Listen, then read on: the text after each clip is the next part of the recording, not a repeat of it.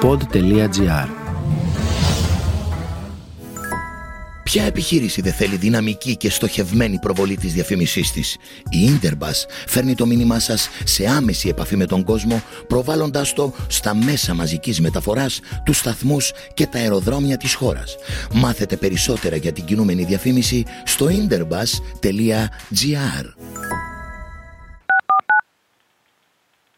Συνδεθήκατε με την ελληνική ομάδα διάσωσης.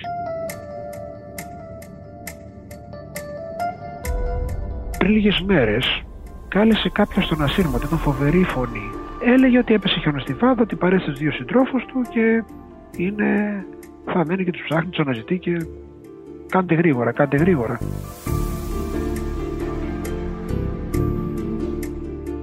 Αυτή είναι η φωνή του Ζαφύρη Τρόμπακα.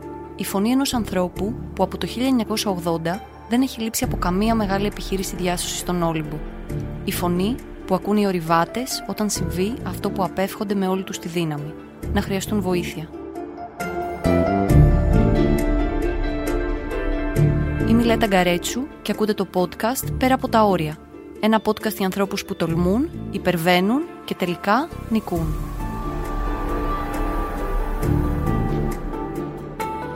Στο προηγούμενο επεισόδιο, ο Ζαφύρης Τρόμπακας μου αφηγήθηκε την εμπειρία του από τη σκληρότερη ορειβατική τραγωδία στον Όλυμπο τα Χριστούγεννα του 1979. Τότε που 14 φίλοι χάθηκαν στη χιονοθύελα και πάλεψαν για να επιβιώσουν σε ένα παιχνίδι ζωής και θανάτου που δίρκησε 54 ώρες. Το βράδυ πέρασε δύσκολα. Να πω ότι στην αρχή προσπαθήσαμε να αγκαλιαστούμε όλοι μαζί, να χορεύουμε και να τραγουδάμε. Ότι ό,τι μπορούσαμε να κάνουμε, να παίζουμε box. Κάποιοι που δεν ήταν πολύ καλά τους βάλαμε σε υπνόσακους. Είχαμε τέσσερις υπνόσακους, μπήκαν μέσα και ο Δημήτρης ο Νικηφορίδης. Το εντυπωσιακό ήταν ότι καθώς εμείς τους βάλαμε στο χιόνι, τους βάλαμε στους υπνόσακους, τους τυλίξαμε όσο γίνεται και τους αφήσαμε στο χιόνι. Είχε, είχαν μπει και υποστρώματα νομίζω. Αλλά το βράδυ χιόνιζε τόσο πολύ που τους έθαψε.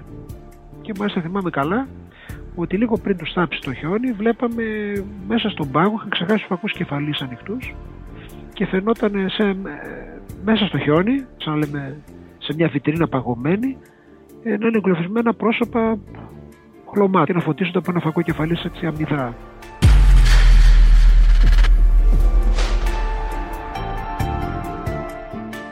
Εκείνο το ριβατικό δράμα ήταν που τον όθησε τότε να γίνει διασώστης. 40 χρόνια αργότερα εργάζεται ακόμα ως εθελοντής στην ελληνική ομάδα διάσωσης και σε αυτό το επεισόδιο μου εξηγεί τι ακριβώς συμβαίνει όταν κάποιος χρειαστεί βοήθεια γιατί ο Όλυμπος μπορεί να γίνει επικίνδυνος, τι χρειάζεται να κάνει κάποιος που βρεθεί σε δύσκολη συνθήκη στο βουνό, αλλά και πόσα πράγματα μπορεί να προσφέρει η ορειβασία στον άνθρωπο.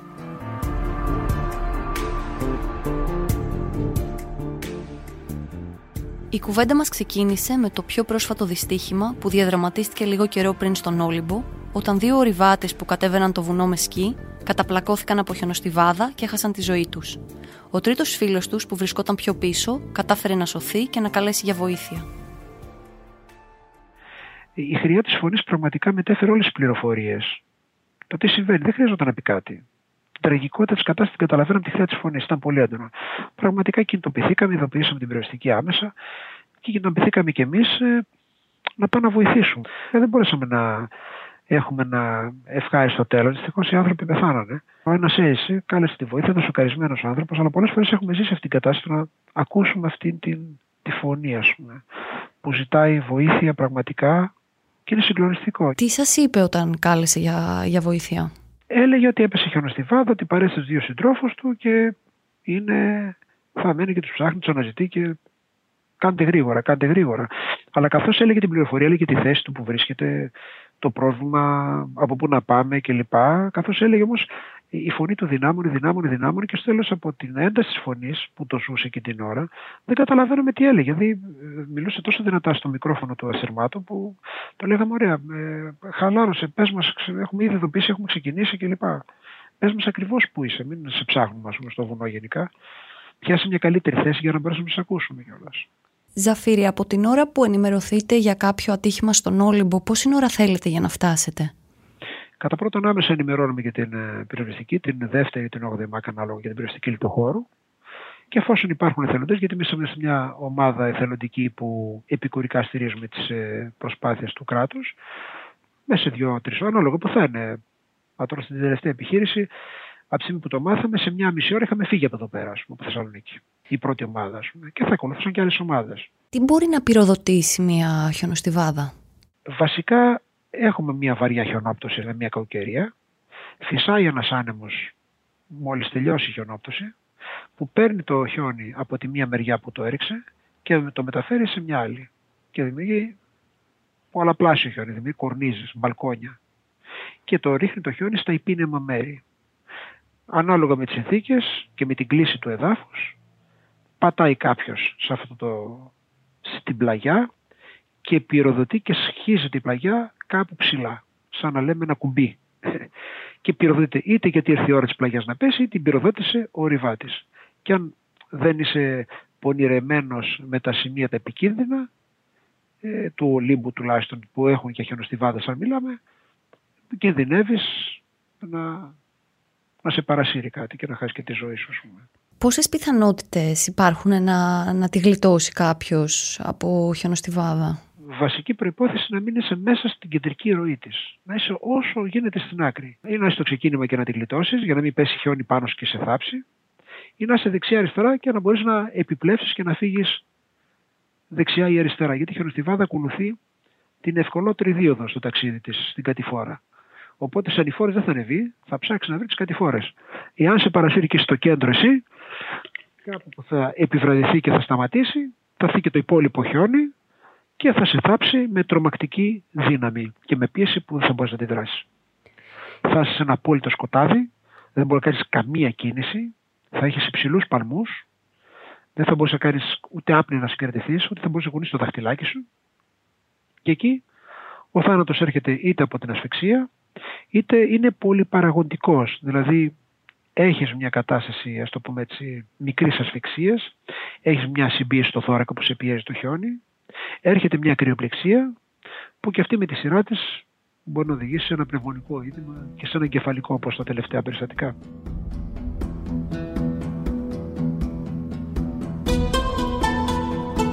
Όλυμπος, το ψηλότερο βουνό της Ελλάδας, με τον Μύτικα, την κορυφή του, να φτάνει τα 2.918 μέτρα.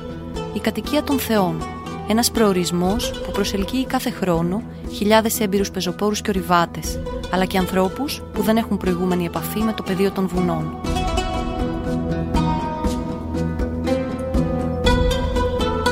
Ένας τόπος στον οποίο κάθε άνθρωπος, από τον πιο πεπειραμένο μέχρι τον αρχάριο, μπορεί να έρθει αντιμέτωπος με τα προσωπικά του όρια και να γνωρίσει σε βάθος τον εαυτό του.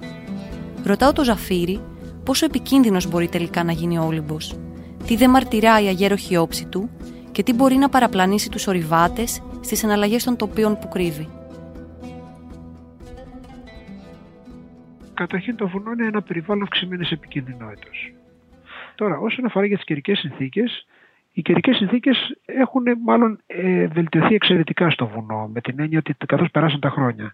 Τα τελευταία 20 χρόνια, 25 χρόνια τουλάχιστον, δεν έχουμε τις καιρικές συνθήκες που είχαμε παλιά. Τι θέλω να πω, ότι έχουν μειωθεί οι χιονοπτώσεις και έχουν μειωθεί εξαιρετικά οι χιονοστιβάδες. Δεν πέφτουν χιονοστιβάδες όπως πέφταν παλιά.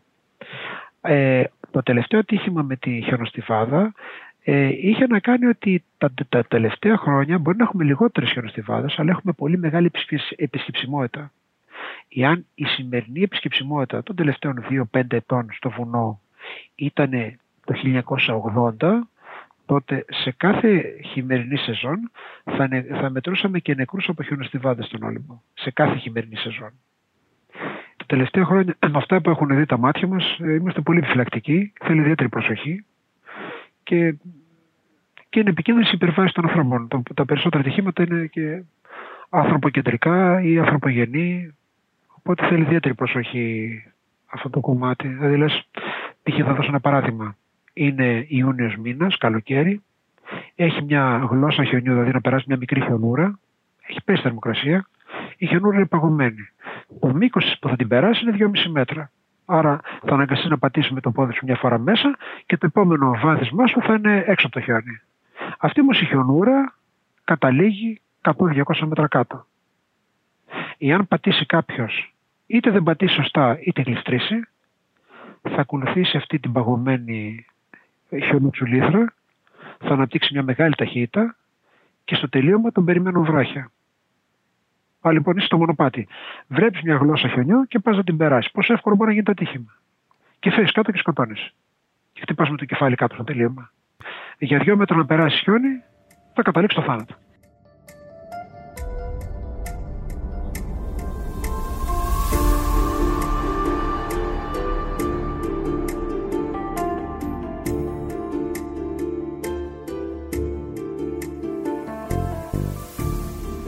Πριν δύο χρόνια, πέφτει ένας Αμερικανός από τη σκάλα και καταλήγει σχεδόν στο ελικοδρόμιο, έκανε 700 μέτρα πτώση και είσαι και πέφτει ένας Βούλγαρος ε, γύρω στα 70-80 μέτρα.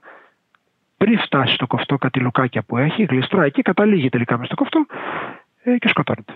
Άρα έπεσε 70 μέτρα και έπεσε 700 σε πρωτάριδες που δεν έχουν επαφή με το βουνίσιο πεδίο και θέλουν να ανέβουν στον Όλυμπο και υπερεκτιμάνε τις δυνάμεις τους, υποτιμάνε το βουνό, τι, τι θα τους έλεγες; Βασικά να ανεβαίνουν με έναν έμπειρο, πρώτον, που έχεις ανεβεί, να ενημερωθούν για τις καιρικές συνθήκες που θα επικρατήσουν, ε, να έχουν ενημερώσει τους οικείους τους για τη διαδρομή ή τους φίλους τους για τη διαδρομή που θα ακολουθήσουν. Άρα θα πάμε εδώ, θα πάμε εκεί σε εκείνο το καταφύγιο και όταν φτάνουν στο καταφύγιο, πάλι και στα καταφύγια να ενημερώνουν την πορεία που θα ακολουθήσουν. Γιατί αν προκύψει κάτι ενδιάμεσα, θα ξέρουμε ότι ο Κώστας πέρασε το καταφύγιο. Δεν έφτασε στο άλλο το καταφύγιο. Άρα που είναι κάπου ενδιάμεσα, οτιδήποτε προκύψει. Να έχουν ελάχιστα υλικά ασφαλείας, οπωσδήποτε πάντα φακό, μέρα πάσα, αλλά δεν μπορεί να σου εκτό, κάτι να συμβεί. Αδιάβροχο, μπουφάν, σφυρίχτρα, σουγιαδάκι, μαχαίρι, τα... και αναπτήρα, πράγματα υλικά ασφαλής που μπορείς να επιβιώσεις με κάποιο τρόπο και οπωσδήποτε κάτι σε γλυκό, το οποίο το έχουν καβάντζα και οπωσδήποτε μέσω επικοινωνίας. Το τηλέφωνο σε πολλά σημεία δεν πιάνει. Ο ασύρματος που χρησιμοποιούμε εμείς και το, έτσι, το διαδίδουμε αρκετά, σχεδόν καλύπτει όλο τον Όλυμπο. Και έχει την αμεσότητα οτιδήποτε γίνει με τον ασύρματο να.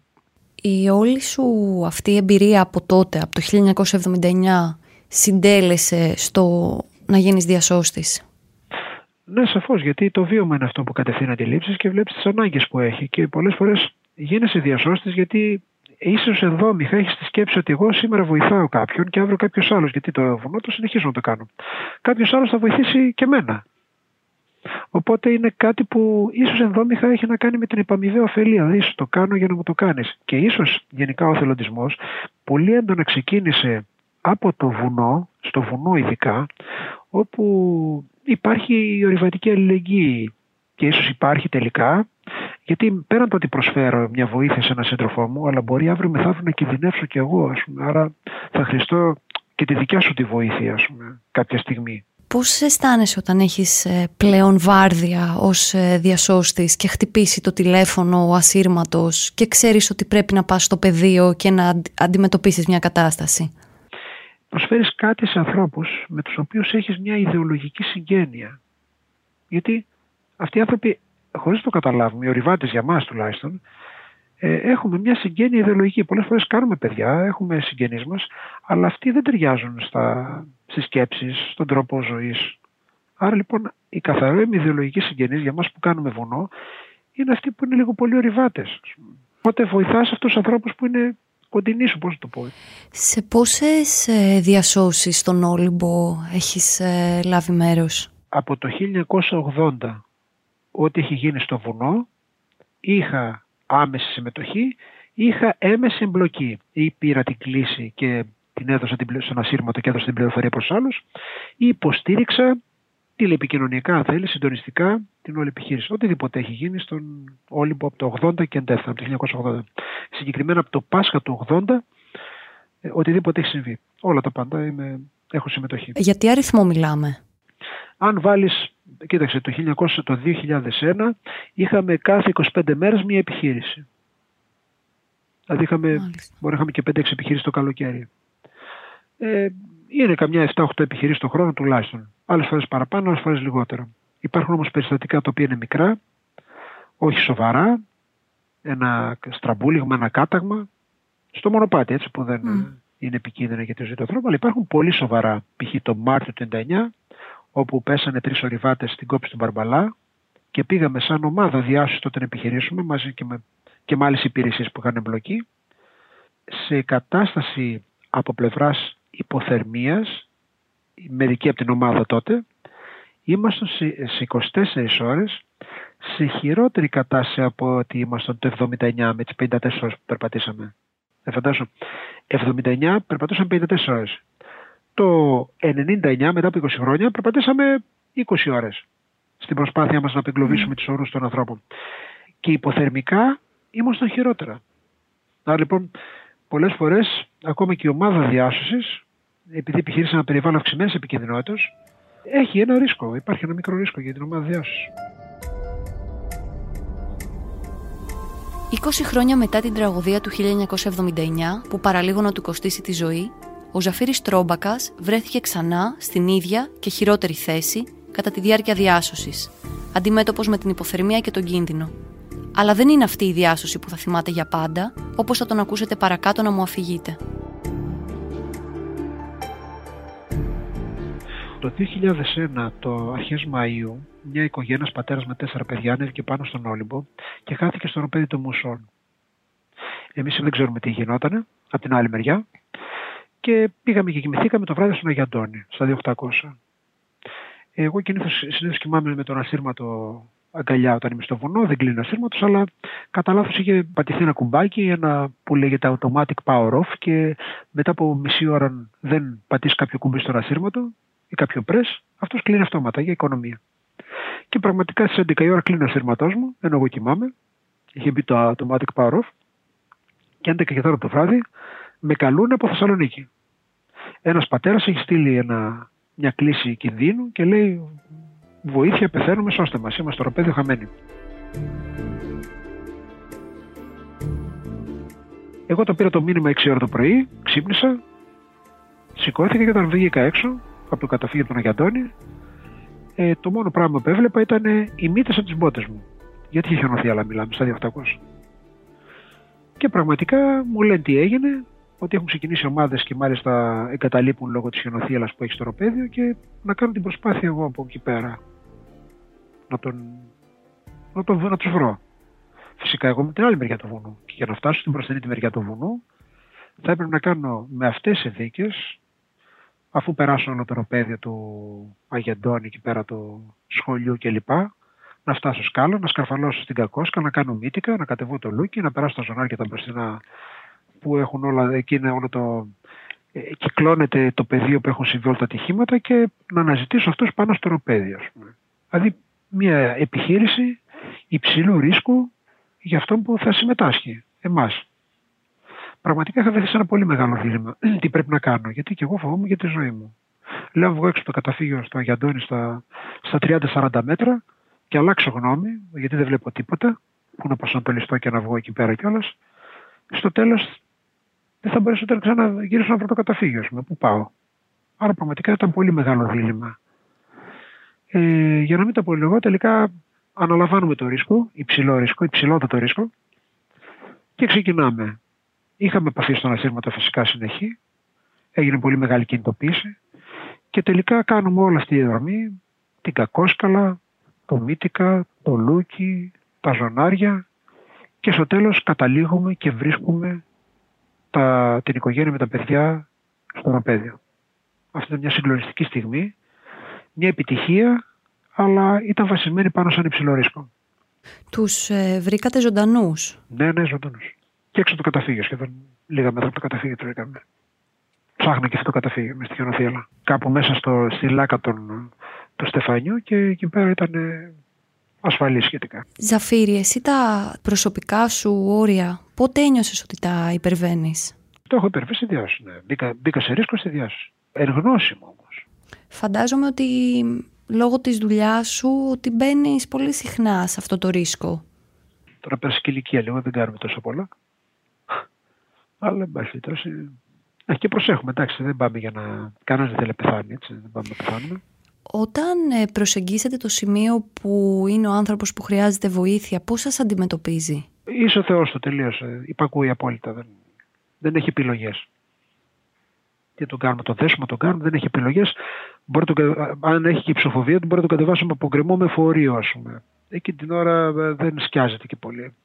Συνήθως αυτοί που είναι σε μια ημιλιπόθυμη κατάσταση δεν έχουν και καλή επαφή με το περιβάλλον. Είναι ψιλοχαμένη η επαφή με το περιβάλλον, οπότε δεν αντιδράει. Άρα είστε οι θεοί τους εκείνη την ώρα. Για, για εσάς, αν κάτι πάει λάθος, ποιος είναι ο δικός σας Θεός; Ποιος θα μας βοηθήσει; Πολλές φορές λέμε χρειάζεται ομάδα διάσωσης για την ομάδα διάσωσης. Έχει συμβεί αυτό; Νομίζω το 99 χρειάστηκε. Το Μάρτιο του 99 χρειάστηκε. Αλλά δεν, δεν λειτουργήσε έτσι. Χρειαζόμαστε πραγματικά. Είμαστε σε πολύ δύσκολη κατάσταση. Δηλαδή, εάν κάποιοι δεν ερχόταν το βράδυ να μας πάρουν να κατευθύνουν τα ερπιστριοφόρα του στρατού και να διανύσουν 17 χιλιόμετρα το χιονοσκεπή δρόμο, έτσι όπως κατεβήκα εμείς και πώς ήμασταν εξαντλημένοι και υποθερμικοί, ήταν αδιανόητο να διανύσουμε αυτή τη δρομή μετά, το, μετά τις 20 ώρες προσπάθειας να διανύσουμε και άλλα 17 χιλιόμετρα χιονισμένου δρόμου. Τα καταραίαμε νωρίτερα, ας πούμε.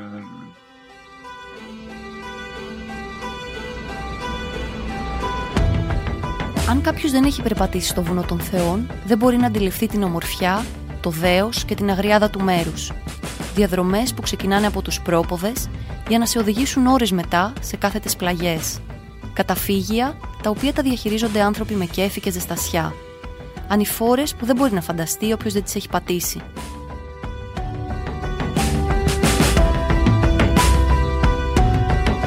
Ζητάω από το Ζαφύρι να μου πει γιατί ο άνθρωπος υπερβαίνει τα ωριά του.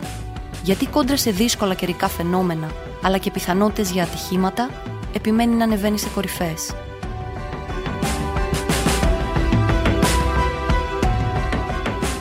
Το βουνό όμω είναι υπέροχο. Σου δίνει φοβερά συναισθήματα που μέσα από εκεί πέρα, μέσα από την, αν θέλεις το πούμε, την υπερπροσπάθεια που κάνεις, ε, φτάνει σε μια αυτοπραγμάτωση άνθρωπος, κορυφώνεται σε, σε αυτογνωσία, ας πούμε. Και ίσως με την ορειβασία τελικά ο άνθρωπος παλιδρομεί πάνω σε ένα μυθικό ήρωα. Και πάνω σε αυτόν εκεί πέρα εντοπίζεται το αρχέτυπο της υπάρξεώς του. Μέσα από τη χιονοθύελα, μέσα από μια μυοσκελετική καταπώνηση, μέσα από την υπερπροσπάθεια για μια κατάκτηση.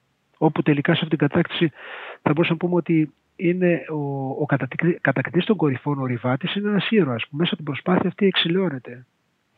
Άλλωστε μέσα από την υπέρβαση ο άνθρωπος ανακαλύπτει τα όρια και ανακαλύπτει τον ήρωα μέσα του πούμε. Και πολλές φορές εμείς καλούμαστε σαν μια ομάδα διάσωσης να σώσουμε αυτόν τον υπερβατικό, τον ήρωα που έχει κάνει τον άθλο. Αλλά πάντα στο κομμάτι των όλων των λαών μετά την ε, κοσμογέννηση, την οντογέννηση, έρχεται ένας άνθρωπος πρωταγωνιστής στο κομμάτι το μυθολογικό και αθολογικό, όπου πάντα ένας ήρωας έχει έναν μυθικό ή ένα υπερφυσικό συμπαραστάτη. Άρα λοιπόν πολλές φορές εμείς μπορούμε να είμαστε συμπαραστάτες αυτοί που κάνουν τις κατακτήσεις των κορυφών, ας πούμε, να τους βοηθήσουμε, να τους υποστηρίξουμε. Άρα αξίζει το, το ρίσκο. Τώρα είναι βαθιά η ερώτηση, πολύ μεγάλη φιλοσοφική να πούμε τι σημαίνει ρίσκο και για ποιο λόγο λειτουργεί που δεν θα μπορούσαμε να την αναλύσουμε εδώ πέρα. Θα θέλαμε και άλλους επιστήμονες, κοινωνιολόγους, ψυχολόγους, φυσικούς, που θα μπορούσαν να μας ερμηνεύσουν αυτή την ιδιότητα και πού απορρέει, για ποιο λόγο ο άνθρωπος έχει την τάση αυτή. Από πού γεννιέται, πότε γεννιέται αυτή η τάση. Είναι στην προγεννητική περίοδο, λίγο στη μεταγεννητική ίσως. Γιατί εμφανίζεται περισσότερο στους άντρες.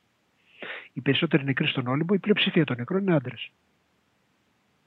Δεν είναι τόσο η γυναίκα πούμε, που θα το κάνει αυτό, το, θα πάρει τα ρίσκα. Για πόσα χρόνια θα, θα ανεβαίνεις στα βουνά; Μέχρι να καταρρεύσω, μέχρι να μην μπορώ ας πούμε, καθόλου. Αλλά και πάλι δεν μπορώ να πηγαίνω με το αυτοκίνητο, νομίζω.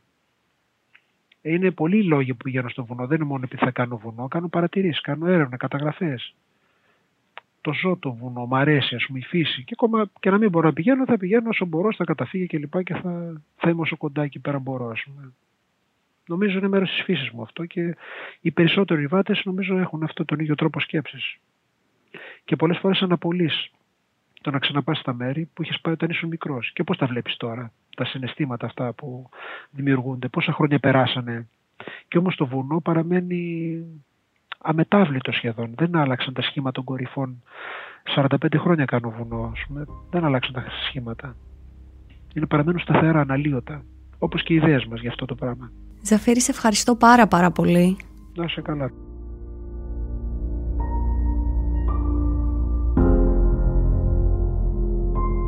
Αυτή ήταν η ιστορία του Ζαφύρη Τρόμπακα, ενός άντρα που ρισκάρει τη ζωή του για να βοηθάει ανθρώπους που βρίσκονται εγκλωβισμένοι σε ακραίες καταστάσεις, ξεπερνώντας τα όρια τους.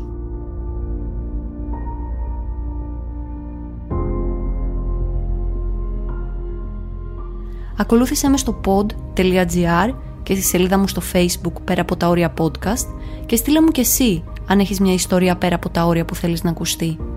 Μάρια και Χρύσα, σας ευχαριστώ για την ηχοληψία και το μοντάζ.